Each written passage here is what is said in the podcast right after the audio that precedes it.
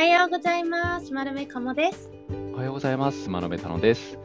このラジオはスマノベのふたり組がテック系の気になるニュースをピックアップしてお届けする番組です。はい、ということで今日も始まりました。じゅうにがつにじゅうくにち、はいね、木曜日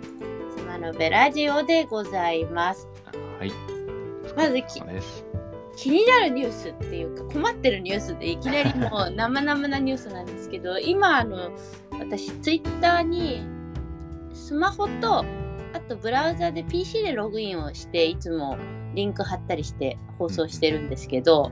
えっと、ツイッターのログインサーバーが死んでそうな感じでですねか私の何かアカウントにトラブルがあったのかわからないんですけど強制ログアウトされてしまってですねその後ログインしようと思ってもぐるぐる回って入ってこれません。今あのツイッターで検索、えー、してみたらですねツイッター不具合発生で、えー、ログインできないって人がいっぱいいますね。 ピーシー 版ログインできないって人がかなり多いですね。そうですね。なんで今日ちょっと ピーシー 版でログインできないんでログアウトしちゃうとかあのアカウント複数持ってると切り替えたりするんで、うんうん、それでログアウトになったりとかねそういうエラーがあると思うんでちょっと注意して入ってる分には大丈夫そうなんで。そうですね。今こちらログインしてる状態なんですけどそれは問題なくてアカウント切り替えはそのアカウントで改めてログインしようとするからダメだったってことなんですかね。多分そうだと思います。なるほど。はい、ということでちょっとねニュースのあのリンクは後で放送後にまとめてって感じでいきたいと思います、はい、ちょっとお耳で聞いていただくというとこですね、はい、今日はですねちょっと変わったところからいこうかな。はい、どれからいきましょう。えーと、あ、変わってないかもしれない。あ、変わったところ、年末なんでね、これいきましょうか。はい、えーと、逆だったかもしれない。な、データベース恐怖体験。本当にあった アイティー 怖い話にせんにじゅうにが発表になったと。ここですね。そうですね。大体これあれですね。あのヒヤリハットを忘れないようにということであの過去にあってあの本当に アイティー の人だったら身も毛もよだつ怖い話というのがあるんですけどそれを アイティー メディアがですね編集してこれあれネタを言ったらあれですよね第一の発表しちゃダメですね。これあれですね発表されてるのがだいさんいまでなんですよね。これもっとあの他のものを見たかったですね。トップじゅうとか。そうですね。あとあのなんだろうある意味対象って割とあるあるな感じだったんでもうちょっとこうマニアックなあこんなことあるんだみたいのをちょっと見てみたかったなっていうのありました。そうだね。ネタ的にはじゃあ言っちゃっても大丈夫か普通の感じではあるけど、まあ、そうですねあのあるよねみたいな感じのやつだったんで、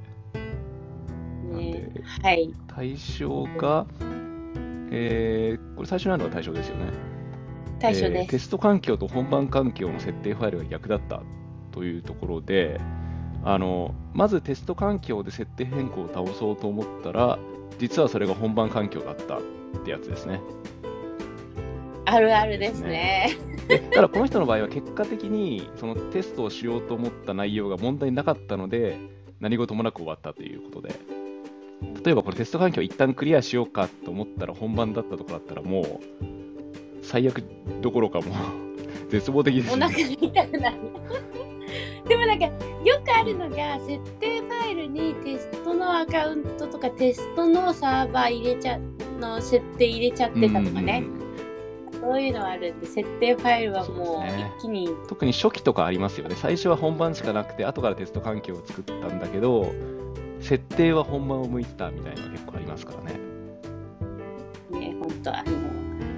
怖い怖いということでこれはあるあるすぎてにせんにじゅうにの対象なのかと言われるとそうじゃない気もする。ある意味これ毎年どっかしらやってんじゃないかなっていう気がしますね。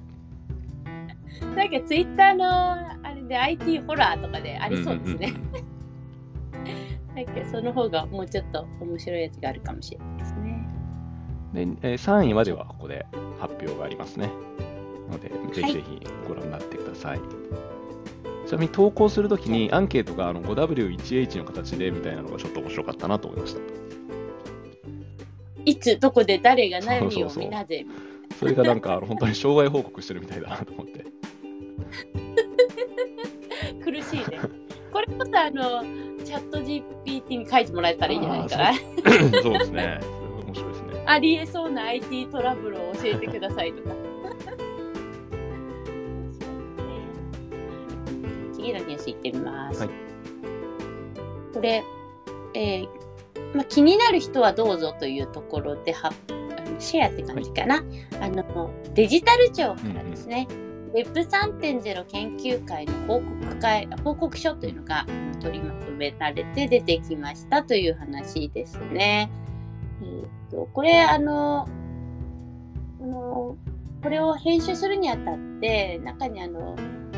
エムアイティー メディアラボの所長だったジョイさんとか伊藤浄一さんがあの編集にも関わってるんで、なんかウェブウェブスリー 知りたいよというところで言ってるとこはかなりこうあの本を買うよりもまずは一番あのちゃんとしてるんじゃないかと思って、東大の稲見先生とかも入ってるんですね。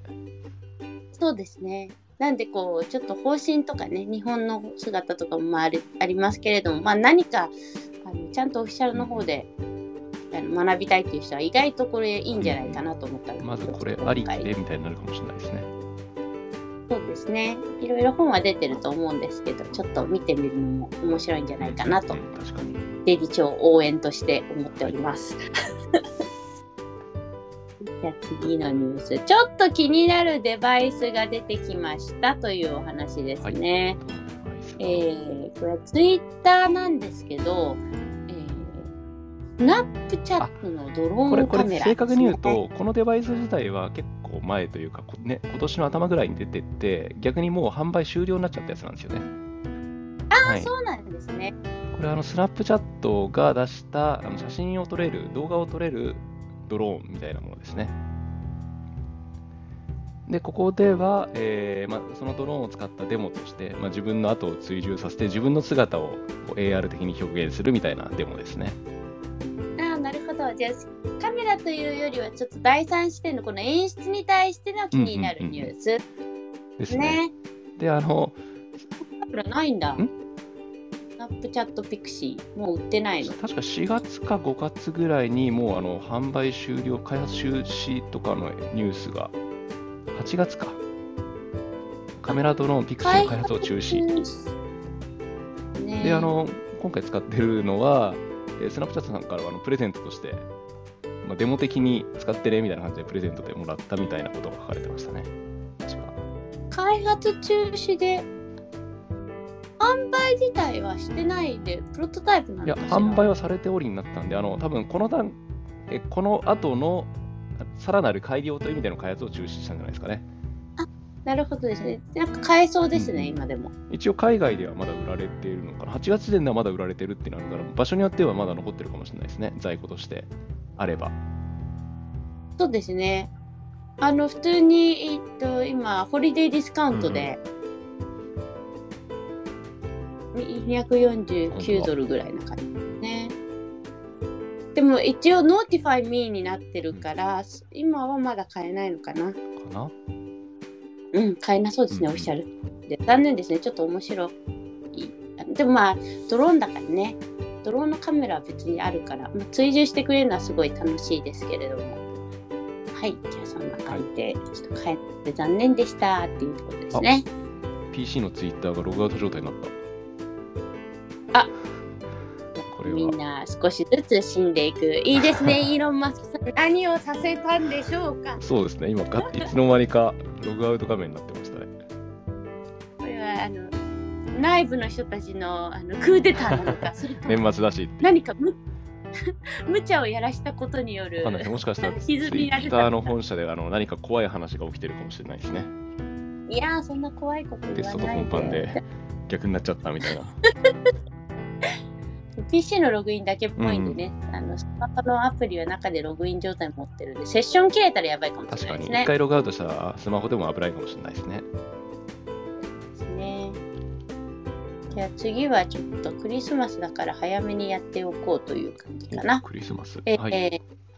眺めるのは防弾ガラスの後ろから美しいけど、えー、最強な最強って怖いですね。ホログラムクリスマスツリー。ホログラムクリスマスツリー、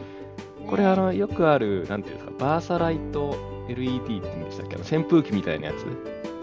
あんな感じで エルイーディー のテープをまあくるくる回転させることによって、えー、絵が浮かんで見えるみたいなやつを、クリスマスツリーみたいにこの円錐っていうんでしたっけ、この形、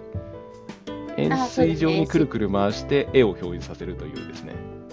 あれ結構高速回転してるんで、まあ、そういう意味で危なくかつ壊れやすいというクリスマスツリーができましたと。あれですね、扇風機に指突っ込んだら指切れるよっていう事件と同じように結構な勢いで回ってるん で, で,、ね、でしかも結構大きいですからね、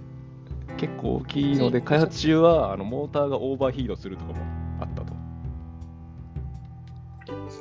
やってみてアイデアは思いついたけど実現には相当苦労したっていう感じが、そうですね、見てた。これはなかなかで、あの防弾ガラス越しに見ないと危ないみたいなこと書かれてますね。どうやって止めるんだ、止めるスイッチはちゃんと防弾ガラスのこちら側にあるといい。さすがにそうなんじゃないですかね。中に手突っ込んで止めるとかだと超面白いですね。こういうあの、まあ、機械とかロボットって絶対あの物理的な緊急停止ボタンをつけるべき、つけなきゃいけないぐらいには言われてますよね。うん、あんま実際自分で作ったことないけど、あのかなりあのそれは求められているということだったんで、まあ、これは個人で作ってるものでそこまであるかどうか分かんないですけど、多分結構がっつりいろいろ作ってる人がそういうの用意してるんじゃないですかね。で、まあ、あとコンセント抜くっていうのが一番原始的ですね。そうですね。あの防弾ガラスのこっち側に欲しいですね、それは。そうですね。ワイヤレスじゃないから多分あのコンセントで給電してると思うんで、うん、それでいけるかもしれない。まあ、常にね、ロボと戦ったときはどうやったら勝てるかっていう最終手段は人間側が持ってますね、うん。大事ですよね、それは。はい。どうしようかな。今日はいっぱい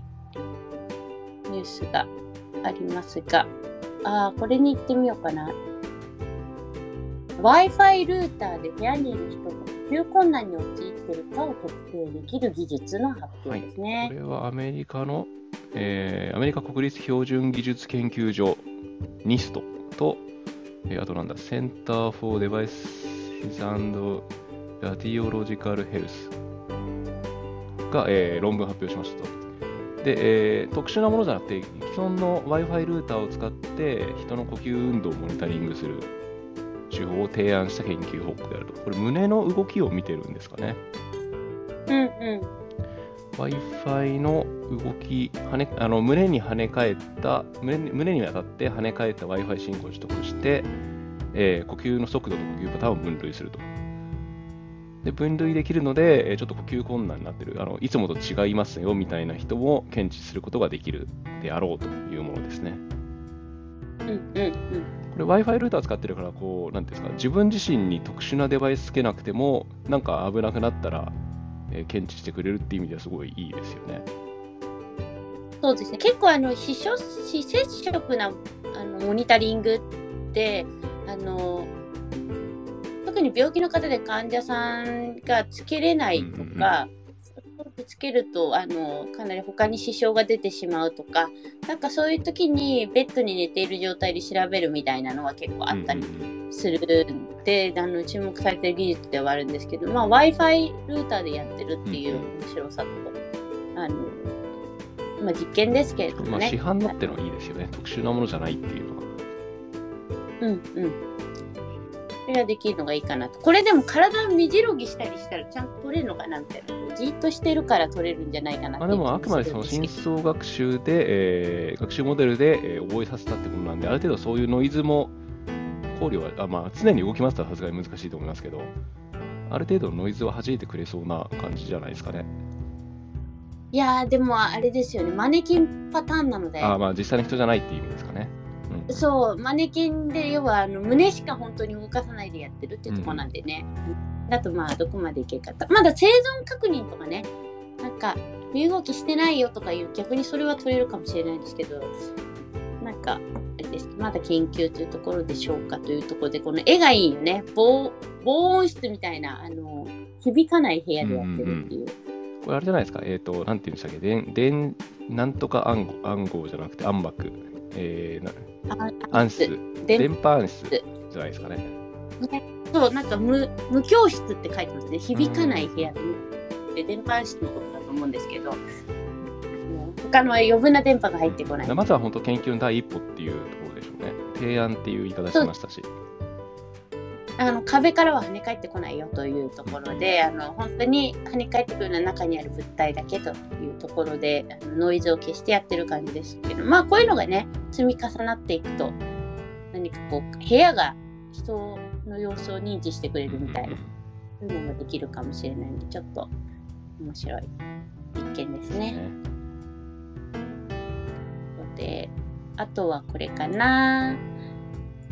ちょっと使い方がどうなのかというところはあるのですが、爪に貼って名刺交換、ななミリ角の超薄型 エヌエフシー チップが発売された。これも研究というよりも発売されたっていうのがすごいなと思いました。もう普通に買えるんだって。さんぜん、よんせんえんぐらいでしたっけ、確か。そうですね、さんぜんはっぴゃくごじゅうえんというところですね。うんうんうん、で、本当に爪の中にネイルとしてあの入れちゃうっていうことなんで、まあ エヌエフシー なんでね、であの何に使ってもいいと思うんですけど、うんうん、名刺交換っていうところがちょっとなと思ってなんで名刺なのみたいな、まあうん、イメージとしては、まあ、名前がインスタネイルってなってるんで、あのいわゆる名刺ってよりはアカウント交換とかそういう意味のだと思うんですよね。 エスエヌエス のアカウント情報みたいな。そうですよね。でもこれで本当にね Suica が乗れたりとかね、うんうんうん、あの Suica カードになったりとか、なんかそういう方向でちょっと実験してみていただきたい感じがするよね。あの エムアイティー 行った時のあれどうでしたっけ、 エムアイティー ミュージアムでしたっけ。エムアイティー ミュージアムですね。あの時に エヌエフシー チップ入り の, あの スリーディー プリンターで作られた指輪って鴨さん買ってましたよね。買ってた。あんな感じで自分でそういうアクセサリーとか作れそうですよね。そうなんですよね。だからさすそこはやっぱり エムアイティー のところなのが、その勝手にというかオリジナルのねチップを使って支払いができるみたいな仕組みが、まあ、あったからというところがあるんでしょうけれども、うんうん、なんかそういうのができるといいよね。例えば PayPay とかね、こ、うんうん、のアカウントが出せるとか、お金だとちょっと怖いかな。確かにハックできちゃうからね、うん、エヌエフティーなんかこう面白い。例えばですけど、いいなんかよく言ってるのがそのアレルギーの情報とか ね, あそうですね、自分のアレルギー情報をここに爪に持っといて、うん、メニューにかざすとあのダメなものを教えてくれるとかね、うん、お店の人に自分が知るというよりお店の人に伝えてそれを弾いてくれるみたいな仕組みができるといいですよね。いや本当にそうですよね。なんかこの自分で調べなきゃっていう時代もちょっと、うんうんうん古いかなと思うので、なんかそういうのに使うとかですね、提案してみようか。ありとりあえずじゃあインスタネイル買いますかねそうですね、インスタネイルとりあえずお買い上げしてみますかね、うん、あそんなそんな思いつきで手も打っていきたいと思います今日はこんな感じですかね、はい、リアルタイムで聞いてくれてありがとうございます。いや Twitter のログインができるようになったら、えーニュースの方そうですね、ツイートしたいと思います。まとめて後でやりましょう。はい、じゃあ今日はこの辺でお別れしたいと思います。アイデアとテクノロジーで世の中にびっくりよ。今日も一日頑張っていきましょう。つまのべでした。